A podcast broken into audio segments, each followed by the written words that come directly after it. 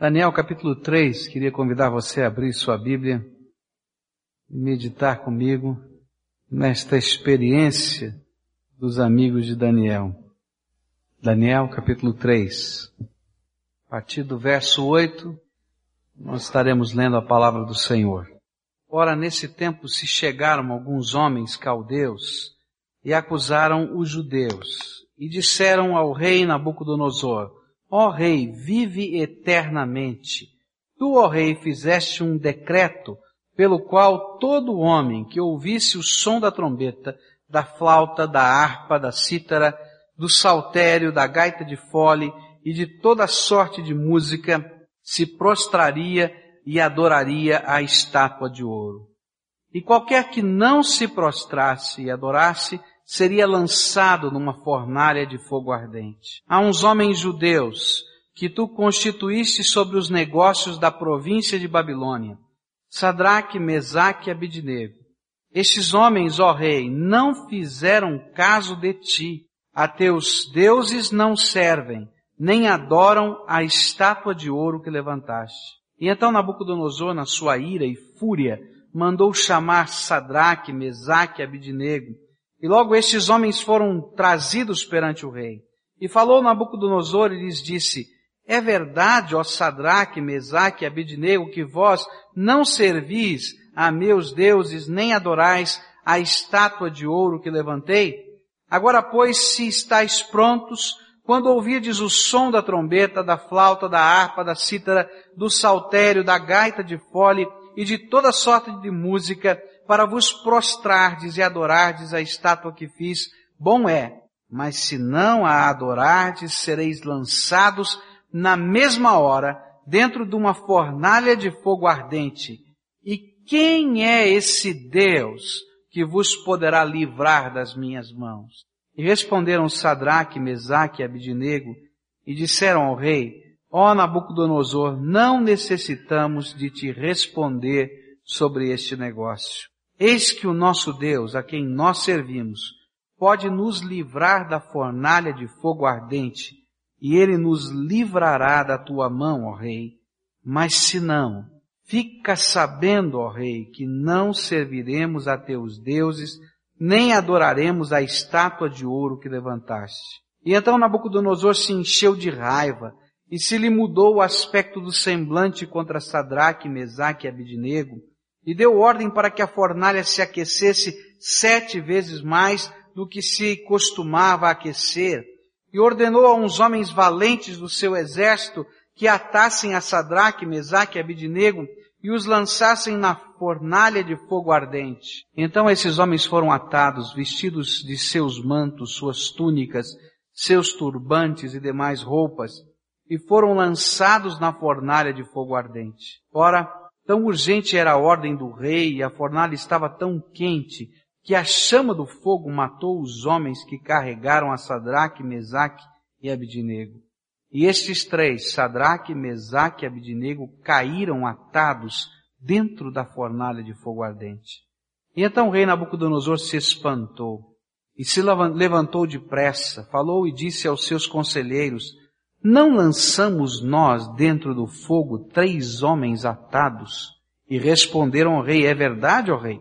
E disse ele, eu porém vejo quatro homens soltos que andam passeando dentro do fogo e nenhum dano sofrem, e, as, e o aspecto do quarto é semelhante a um filho dos deuses.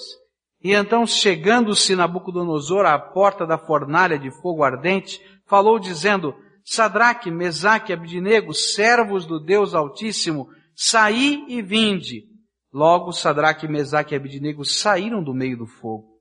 E os sátrapas, os prefeitos, os governadores, os conselheiros do rei, estando reunidos, viram que o fogo não tinha tido poder algum sobre os corpos destes homens, nem foram chamuscados os cabelos da sua cabeça, nem sofreram mudança os seus mantos, nem sobre eles tinha passado o cheiro de fogo. E falou Nabucodonosor e disse, Bendito seja o Deus de Sadraque, Mesaque e Abidinego, o qual enviou o seu anjo e livrou os seus servos que confiaram nele e frustraram a ordem do rei, escolhendo antes entregar os seus corpos do que servir ou adorar a Deus algum, senão o seu Deus. Vamos orar ao Senhor. Pai querido, tu conheces cada um de nós aqui, tu sabes da necessidade de cada coração. Tu és aquele que, com o teu Espírito Santo, sonda a nossa mente e o nosso coração. E nesta hora, Senhor, eu quero te pedir que tu estejas derramando da tua graça sobre nós. Tu sabes, Senhor, que eu de mim mesmo não tenho absolutamente nada para oferecer para esse povo que está aqui. Mas Senhor, a tua palavra é viva e eficaz, a tua palavra é poderosa, a tua palavra é aquela que faz divisão na nossa alma. E eu quero te pedir, Senhor, impregna a nossa vida com a tua palavra, Senhor. Eu quero te pedir, Senhor, que tu que estás sondando as necessidades de cada um de nós, manifeste o poder do teu Espírito Santo aqui apesar de todas as nossas fraquezas, Senhor, e que haja manifestação da tua glória e da tua graça, Senhor, no meio do teu povo. Ó Senhor, como eu careço de ti. Tu sabes, Senhor, que esse texto e essa mensagem tem muito a ver com as minhas necessidades pessoais, como eu preciso dessas verdades. Eu quero te pedir, Senhor, aplique essas verdades primeiro na minha vida e depois na vida dos meus irmãos. Escuta, ó Deus, a nossa oração Clamamos no nome de Jesus. Amém, Senhor. Amém. Uma das expressões que o pastor que me pastoreava na época da adolescência mais gostava de usar nos seus sermões, ele repetia muitas vezes esta expressão, era fornalha das aflições. Ele gostava dessa expressão. Várias vezes ouvi sermões em que ele explicava as situações da vida e dizia que nós éramos colocados tantas vezes no meio de uma fornalha. E essa fornalha não era de labaredas, não era de fogo, mas era de circunstâncias e situações. E que no meio das aflições da vida, nós passávamos por esta fornalha e éramos depurados. Essa era a visão que ele tinha. Nós éramos como ouro que no cadinho, que naquela chama podia ser depurado. E que de alguma maneira, no meio dessa fornalha das aflições, Deus forjava uma fé genuína. Uma fé que faz diferença.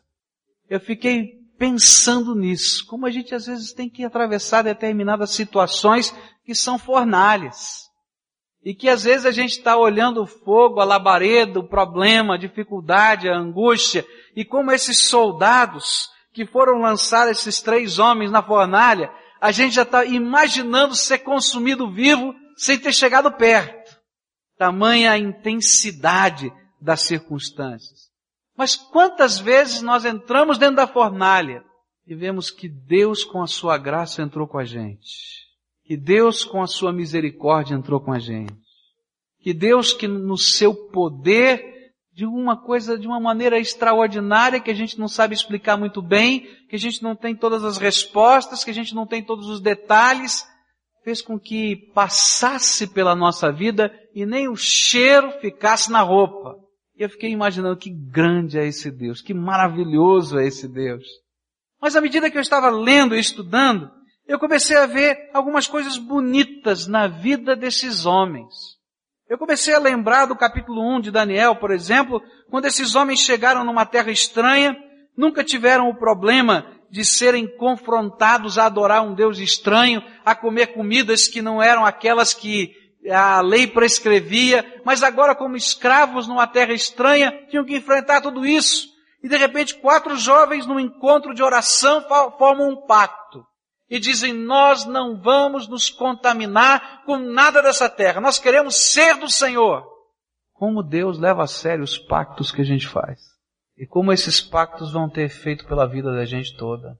Lá no capítulo 1 estão aqueles homens tendo aquela primeira experiência com Deus. Quando eles são convidados a comer da mesa do rei, eles nem podiam imaginar que tudo isso ia acontecer e tal alto, tão alto privilégio segundo a mente daqueles estrangeiros, era convidar alguém para comer da mesa do rei, mas ao mesmo tempo eles tinham que rejeitar um tão alto privilégio porque tinham um pacto com o Senhor.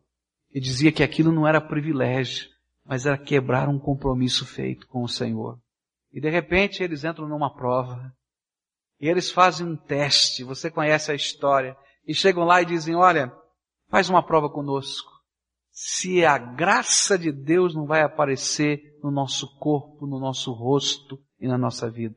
E aí então o cozinheiro, o copeiro, vai dizer, tá bom, vamos fazer o teste. E a graça de Deus aparece. E eles continuam no seu par. E às vezes a gente tem essa ideia, né? Passamos pela primeira fornalha.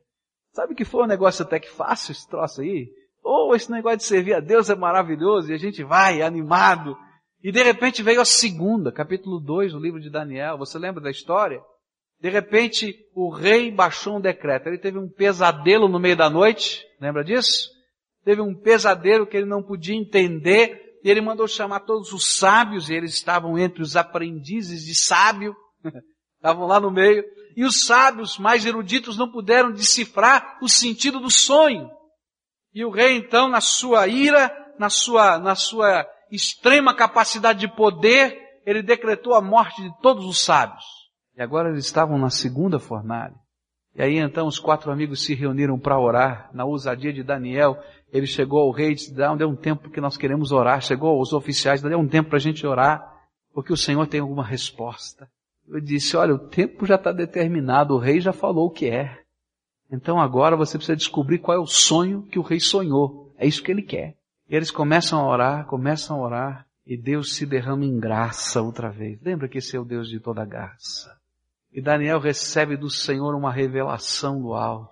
Esse é o Deus Todo-Poderoso que é capaz de revelar os sonhos da madrugada de um homem a outro homem. Só Deus faz isso. E aquilo que Daniel fala ao rei é exatamente isso. O que o Senhor pediu não tem homem nem sabe o que possa fazer. Só o Deus eterno conhece os sonhos e os pensamentos dos homens. E foi Ele, o Deus eterno, quem me revelou e eu estou falando isso a você. E aquele homem que ficou profundamente impactado com as coisas de Deus, e Deus está trabalhando na vida desse homem, no capítulo 2, 3 e 4, você vai ver isso. Ele agora quer construir a estátua não só com a cabeça de ouro como sonho, mas inteirinha de ouro. Ele cheio da sua vaidade, vai ficar representado no capítulo 3 e no capítulo 4, abaixo um decreto. Todo mundo, na hora que tocar as buzinas e o som da música começar, tem que cair com o rosto no chão e adorar a estátua do rei. Afinal de contas, eu sou o todo-poderoso Nabucodonosor. E a terceira fornalha era mais complicada. A primeira era secreta. Nós não queremos comer das iguarias do rei e secretamente vamos comer a nossa própria comida. A segunda era algo no meio de uma multidão de gente aflita que precisava de um socorro e de uma resposta. Mas a terceira fornalha era na hora em que toda a buzina tocasse e todo o povo se ajoelhasse, ficar de pé no meio de uma multidão de joelhos. E não tinha jeito de ficar incógnito. Eu posso imaginar que esses três pensaram assim, nós não vamos à cerimônia. Esse é o jeito mais fácil de a gente manter o nosso pacto. Vamos ficar em casa. A gente arruma uma doença, a gente arruma alguma desculpa, mas não deu. O rei mandou um edito real, você vai ver aqui no capítulo 3, versículo 1, e ele disse, eu quero todo mundo do meu staff lá comigo. Eu quero todo mundo no dia da dedicação da estátua. E ele cita governador, vai citar lá administrador, vai citar todo mundo, e está lá com convocação. Ele não podia deixar de ir à convocação do rei. E a fornalha começou, meu querido entre ficar em pé ou se ajoelhar. Que fé é essa que pode mexer nas circunstâncias da vida? Que fé é essa que nos faz andar na dinâmica do poder de Deus? Que fé é essa que pode alterar a rota do mundo? Eu creio que Deus usa pessoas assim mas que tipo de fé é esta? Quando eu olho para esses jovens, eu vejo características dessa fé. Uma fé que nos conduz na dimensão do poder de Deus. Eu tenho certeza que se você já nasceu de novo em Cristo Jesus, em algum momento da tua vida você já ficou extremamente desejoso de andar na dinâmica do poder de Deus. Eu tenho certeza que em algum momento da tua história, se você já foi abalado pelo poder do Espírito, chacoalhado na tua vida, você almejou com toda a sinceridade da tua alma ver e fazer coisas extraordinárias no nome do Senhor Jesus. Por que que às vezes então a gente tropeça na vida e não percebe todas estas coisas acontecendo? Porque esse tipo de fé vai pedir algumas coisas de você e de mim que às vezes a gente não tem a coragem de dar e entregar. Sabe que fé é essa? É a fé que é capaz de pagar o preço de um compromisso radical com o Senhor. Você quer andar na dinâmica do poder do Espírito Santo de Deus? Então quero dizer para você que você vai ter que aprender a pagar o preço de um compromisso radical com o Senhor na tua vida. A trombeta tocou. Lembra da história? E todo mundo caiu de joelhos na frente da estátua. Mas a Bíblia diz que alguns poucos judeus ficaram de pé.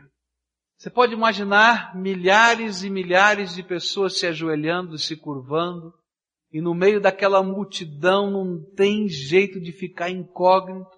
Tem algumas pessoas que pela roupa, pelo jeitão, todo mundo diz, ah, são judeus. E o pior é que entre estes judeus que ficaram em pé, tem três que fazem parte do staff do governo. Você imagina uma cerimônia de inauguração, com certeza existia lugar reservado na plateia para o staff do governo. E nessa hora todo o staff do governo se botou com o rosto no chão para adorar a estátua. E tinham três naquele lugar reservado que permaneceram de pé. O anjo do Senhor veio para livrá-los da fornalha, mas não veio para livrá-los do compromisso que tinham com o Senhor e do pacto que tinham com Ele de fidelidade.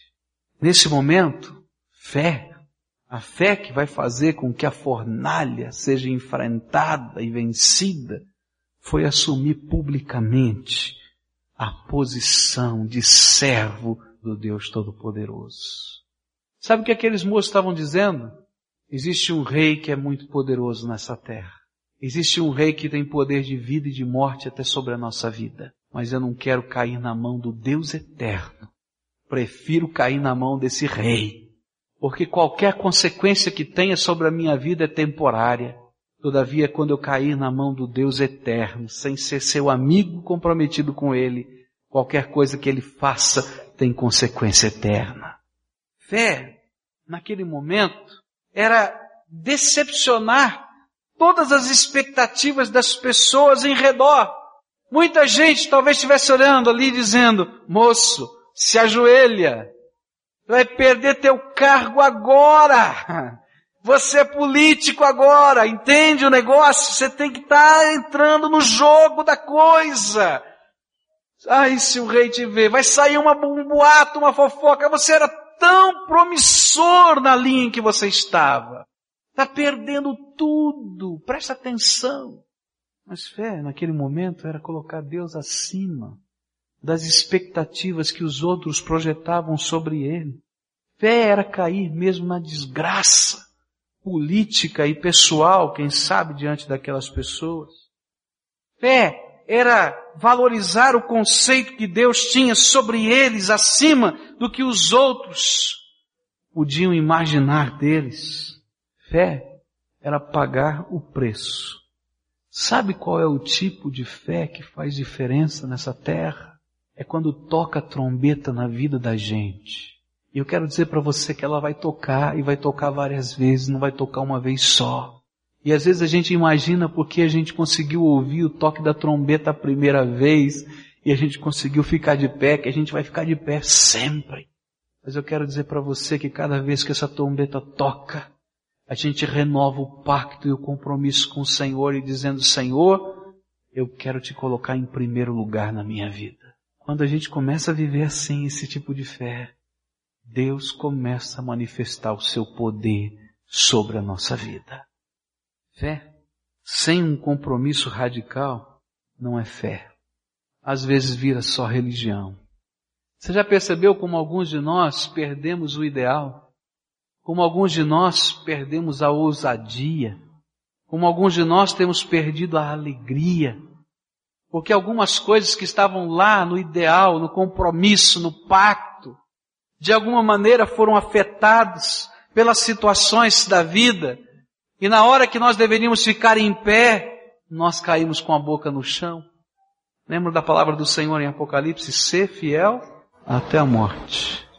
E aí alguém poderia dizer assim, mas que sabor tem a vida? Ele vai dizer, eu preciso ser o sabor da tua vida. E lá em Lucas ele vai dizer assim, olha, se alguém, se o sal perde o seu sabor, não presta para nada.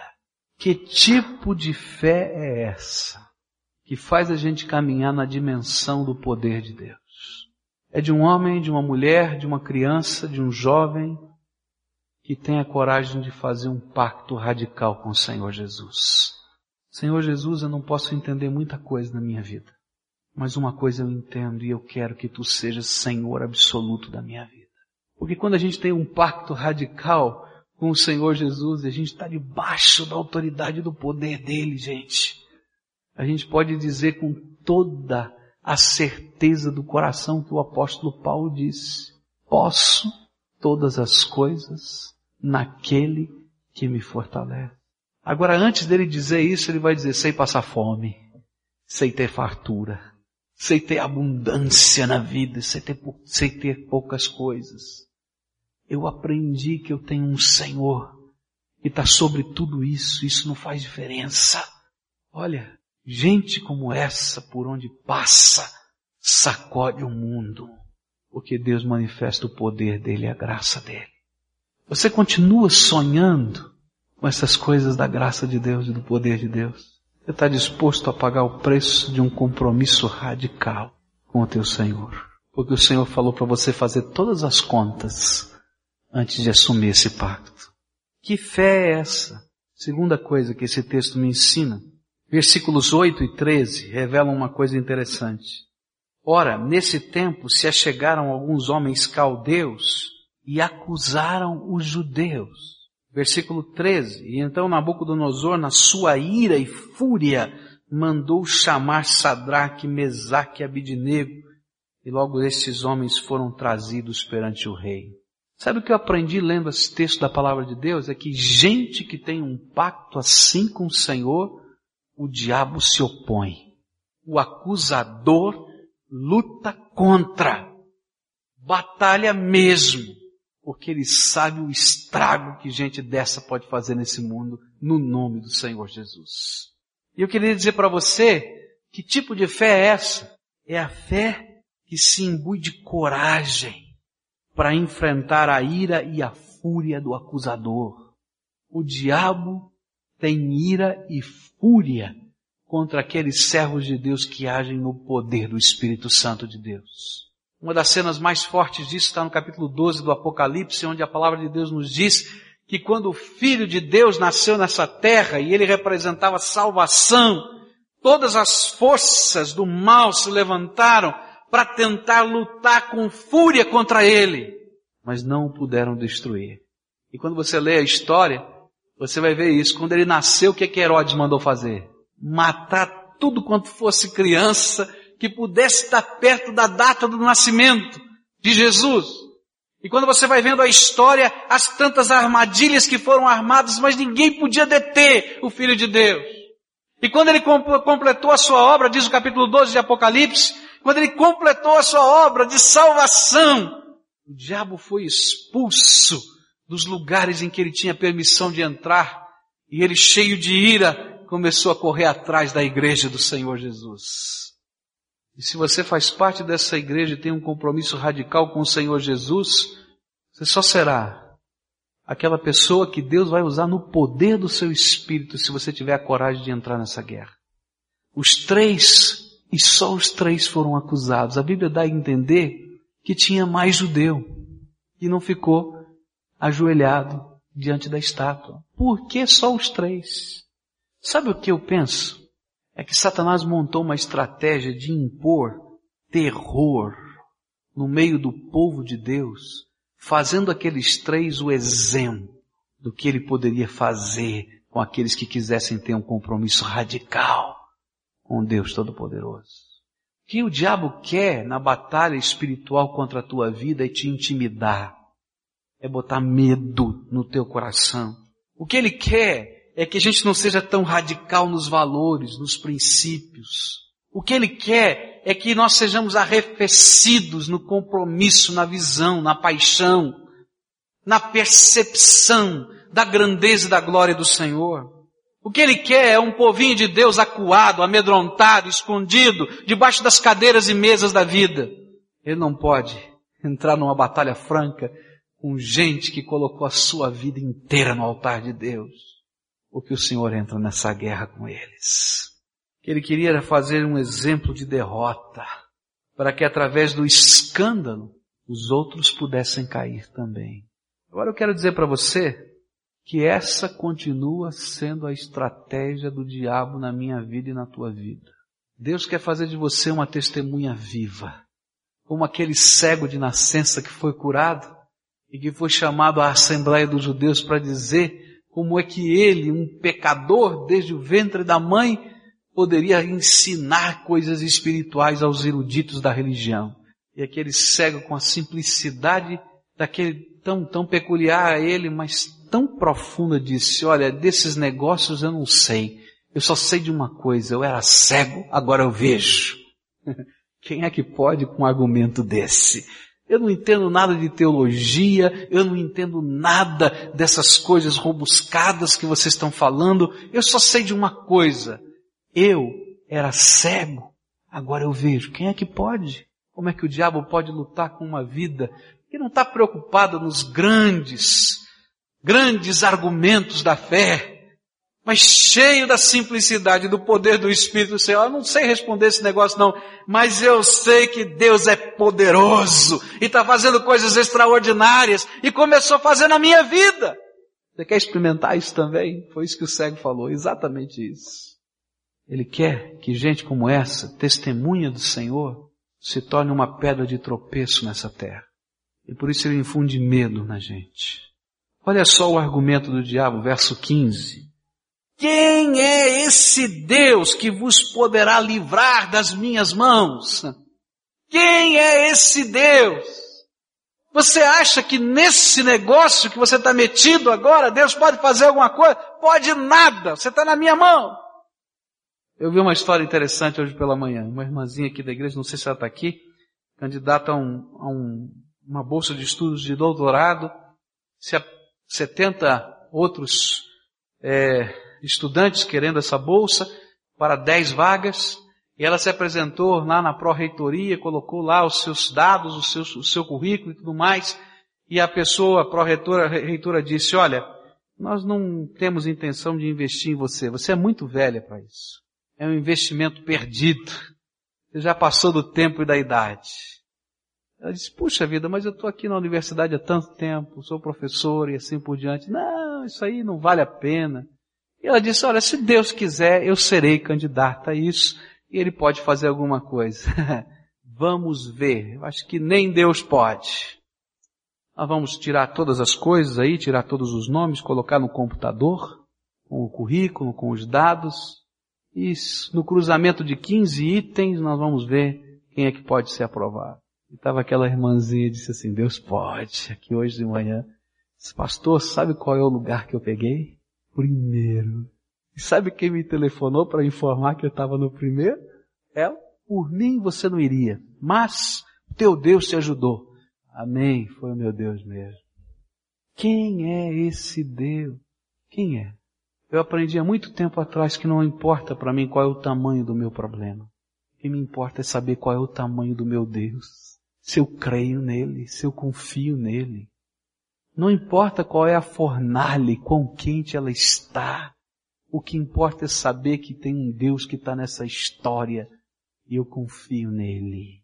Quem pode deter um povo assim, que tem um compromisso radical de vida ou de morte? Você vai ver isso em seguida. Tanto faz.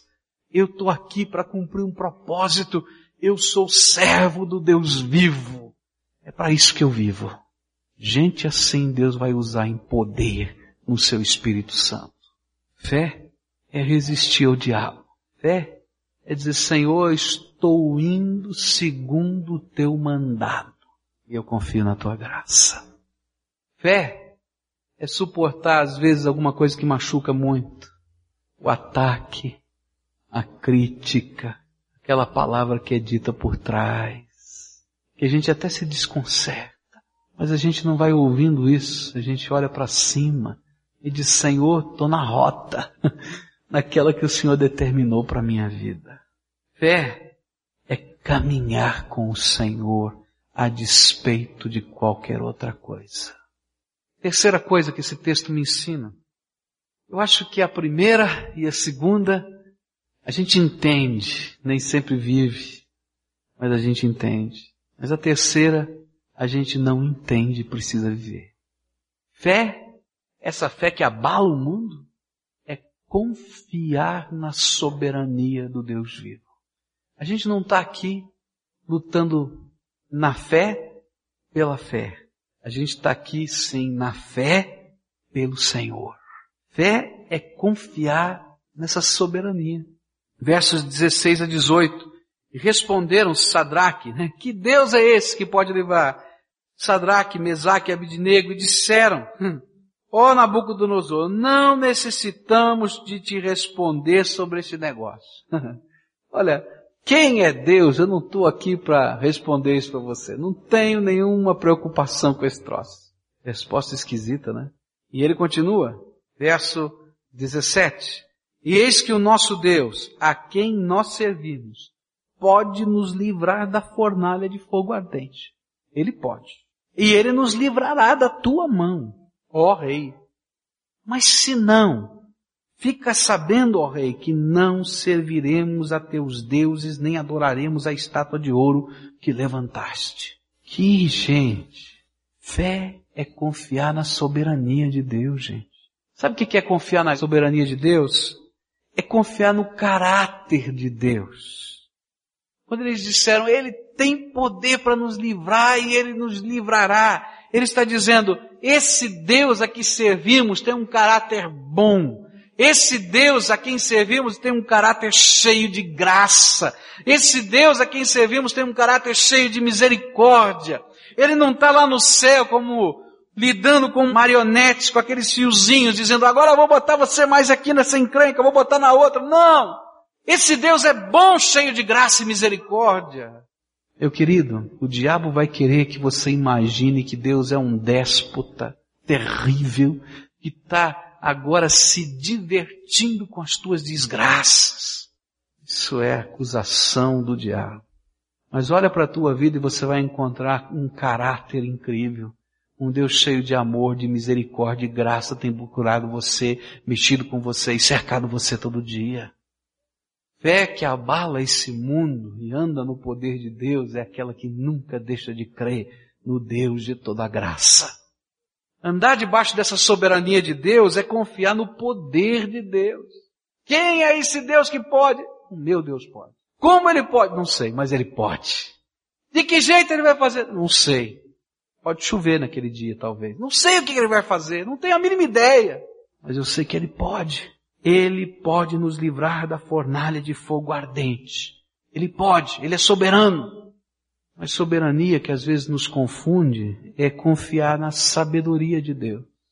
Mas, se não, se Ele não quiser apagar o fogo da fornalha, mesmo que eu não entenda, eu continuarei servindo o meu Senhor. E vão existir circunstâncias na vida que você não vai entender. Mas essa fé que abala o mundo é aquela que me faz crer e confiar no Deus mesmo quando eu não entendo o que está acontecendo na minha vida. Assim que eu cheguei aqui na igreja, no primeiro ano do meu ministério, eu fiquei impressionado com a história de vida da irmã Vanilda Jacobson. Muitos dos irmãos a conhecem, eu não sei se ela está aqui conosco hoje. Naquela época eu fiquei sabendo que, de uma maneira repentina, ela havia perdido dois dos seus filhos. Um num piquenique da igreja, quando numa brincadeira, no meio do lago, ele caiu, se machucou, morreu. E o outro andando na chácara da sua família, teve um mal súbito, caiu com o rosto numa poça d'água e morreu. Um acidente tão bobo. A gente vê aquela irmã aqui na igreja com tanta alegria, né? Mas um dia ela me falou de uma coisa que eu, que mexeu ainda mais com o meu coração. Ela disse, pastor, durante algum tempo eu fiquei em crise. Por que que os meus filhos me foram tomados? Por quê? Eu não podia entender. E às vezes a gente não entende a soberania de Deus. E ela abriu a sua Bíblia e mostrou para mim um versículo grifado. Eu não me lembro direto, direitinho o endereço dele. Mas dizia assim que antes do dia mal, o Senhor leva os seus servos. Ela disse, olha, um dia orando, Deus me mostrou esse texto. Eu não sei o que tem para frente, mas o meu Deus sabe. E eu me alegrei no Senhor em abençoar a vida dos meus queridos antes do dia mal. Que fé abala esse mundo, gente. Quando eu sou capaz de crer na soberania desse Deus e descansar a minha vida na soberania dele. Porque eu conheço o seu caráter, porque eu conheço o seu poder, e porque eu conheço que ele é sábio, e eu descanso. E sabe, quando a gente anda assim pela vida, fé passa a ser viver na dimensão do poder de Deus. E lá estão aqueles jovens sendo lançados na fornalha. Hum. Eles passaram pela fornalha da aflição em vários momentos da vida, mas agora era fogo mesmo. E no meio do fogo estava o anjo do Senhor a ministrar a favor deles. Isso é uma cena linda. Você está no fogo e o fogo não te consome. Porque o rei disse, vem para fora, eles saíram. Você está no fogo e o fogo não pode impregnar nem cheiro, nem marca nem trauma, simplesmente porque Deus desde o céu mandou o seu anjo caminhar com eles. Quando a gente vive pela fé na dimensão do poder de Deus, nós vamos aprender a conviver com os anjos do Senhor. E quando leio Hebreus capítulo 2, aqui vai me dizendo que os anjos do Senhor foram preparados por Deus para ministrar na nossa vida, a nosso favor. Eu fico imaginando que quando você está andando pela vida, situações estão acontecendo e Deus está dizendo, pode ir lá, vai, vai outro, e o exército do céu te cerca. A gente não vê, mas está lá. Algumas vezes o Senhor permite ver, outras não. Mas a gente está andando e convivendo com os anjos do Senhor que se unem a nós nas fornalhas de aflição desta vida. E a gente vai andando por elas, mas elas não nos aprisionam. Aleluia! Que o Senhor está lá, cuidando. Não tinha poder algum sobre eles, diz o verso 27. E por isso que os homens estavam todos, todos de boca aberta. Quando andamos na dimensão do poder de Deus, as ordens do rei deste século são frustradas, mas Deus é glorificado na nossa vida. A nossa fé que é provada, é aprovada. E lá no meio da fornalha das aflições nós nos tornamos testemunha, nós nos tornamos marcas de Deus nesta terra para glorificar o seu nome. É na dimensão do poder de Deus que verdadeiramente prosperamos. Lá no finalzinho do texto ele vai dizer, versículo 30, e o rei fez prosperar Sadraque, Mesaque e Abidnego na província de Babilônia. E eu quero dizer para você que é só na dimensão dessa fé que nos faz viver debaixo do poder de Deus que verdadeiramente prosperamos. Lembra que eu falei no começo? Alguns talvez estivessem dizendo, Faz o que o rei manda, senão você não vai ter nada nessa vida. E eu diria para você, faz o que o Senhor te pede, senão você não vai ter nada nessa vida. É uma grande ilusão imaginar que possa haver algum tipo de substituto para Deus com a sua graça na vida da gente. Que alguma barganha, que alguma coisa possa nos dar maior segurança. Quando eu estava estudando esse texto, E eu quero confessar isso para você. Esse tema desse ano que a gente está procurando o nome, não sei se é fé em ação, se é fé em alguma coisa, mas é sobre fé. Você já percebeu? Tem mexido com a minha vida, porque Deus quer fazer alguma coisa na minha vida. E aquilo que eu estou falando aqui para vocês é alguma coisa que eu tive que chorar na presença de Deus antes de poder pregar aqui para vocês. Porque eu entendo que Deus está me pedindo estas coisas. Ele quer derramar algo especial sobre os seus servos. A mão do Senhor não está encolhida que não possa abençoar, diz a Bíblia.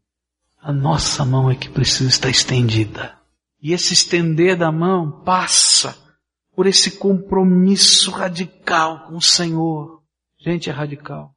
Eu posso entender hoje, lendo a biografia de Wesley, como foi difícil para esse homem, como pastor de uma denominação, ele era pastor da igreja anglicana, ter recebido um edito dos seus superiores na igreja anglicana, o proibindo de pregar em qualquer igreja anglicana do seu país. Você pode imaginar isso? Mas esse homem disse, está bem, eu não posso pregar lá dentro, mas não tem nada que diga que eu não possa pregar aqui fora. E ele chegava na escadaria dos templos e milhares e milhares de pessoas vinham. E Deus derramava poder ali. E as pessoas não podiam compreender o que estava acontecendo. Mas era um homem que tinha um compromisso radical com o Senhor e que queria pagar o preço. E confiava na soberania de Deus. Era um homem que entendia que tinha que enfrentar batalhas, mas que ele não estava preocupado em outra coisa a não ser de resistir em nome do Senhor. Eu entendo que o Espírito Santo de Deus está dizendo que nós vamos ter muitas batalhas, não poucas.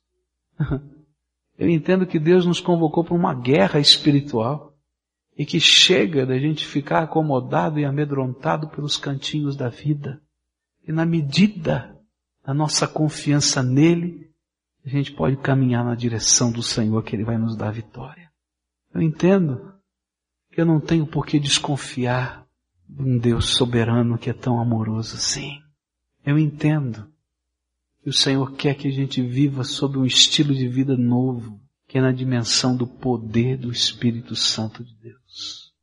Jesus disse, antes de entrar nesse negócio, faz a conta. Antes de entrar nessa guerra, Põe no papel se é isso mesmo que você quer. Mas se como eu, você está sentindo esse desafio do Espírito Santo, então entra de cabeça. Está na hora da gente ficar de pé quando todo mundo se encurvou. E dizer, Senhor, eu quero viver debaixo da dimensão da tua glória. Enquanto eu estava falando aqui, Deus te mostrou alguns momentos na tua vida em que era para você ter ficado de pé e você não ficou. Mas eu queria desafiar você a dizer isso para Deus. Senhor, teu espírito testifica no meu espírito. E eu me envergonho daquele dia. E eu me envergonho daquele fato. Eu me arrependo, Senhor. Eu me arrependo. Quero te pedir perdão. E quero, Senhor, renovar o meu pacto de um compromisso radical com o Senhor na minha vida. Talvez seja a hora de dizer, Senhor, me perdoa. Porque na hora que tu estavas pedindo de mim a coragem de seguir pela fé, eu me amedrontei. Renova a minha coragem, Senhor. Renova. Se como eu, porque Deus falou também essas coisas ao meu coração, diante de algumas situações de fraqueza na tua vida, quem sabe uma enfermidade, quem sabe um problema de família, quem sabe alguma perda significativa tua, o diabo lançou sobre você aquela mesma expressão. Que Deus pode? Pode nada. E você começou a desconfiar da soberania desse Deus, da bondade, do amor, da sabedoria, do poder. Então eu quero dizer para você, restaura isso de Senhor, como eu fui ingrato diante das tantas marcas na minha vida do teu caráter. Perdão, Senhor. Perdão. Se durante o tempo da tua vida você já perdeu o sonho e o ideal de viver debaixo do poder do Espírito Santo, eu quero dizer para você, o Senhor me mandou falar para você. Ele quer que esse ideal não morra na tua vida, porque a mão dele não está encolhida que não possa abençoar.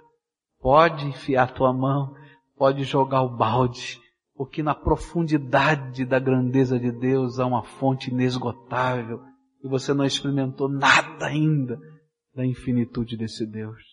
Se hoje você quer caminhar na dimensão do poder do Espírito e mais esses pactos com o Senhor, eu quero convidá-lo a fazer contas como Jesus assim determinou. E se é esse o teu desejo, a você se apresentar em pé diante dele e dizer, Senhor, o que eu mais quero, o que eu mais quero, o que eu mais quero é que tu sejas Senhor absoluto da minha vida. O que eu mais quero é que a glória do Senhor brilhe em mim. O que eu mais quero é que, Senhor, na minha simplicidade, no meu jeito de ser, esse jeitão que o Senhor me deu, por onde eu passe, as marcas do teu poder fiquem. O que eu mais quero, Senhor, é ser um louco nesse mundo, é verdade, mas louco por Jesus Cristo. O que eu mais quero, Senhor, é essa paixão restaurada. O que eu mais quero, Senhor, é esse vigor. O que eu mais quero, Senhor, é o Senhor. É isso que você quer?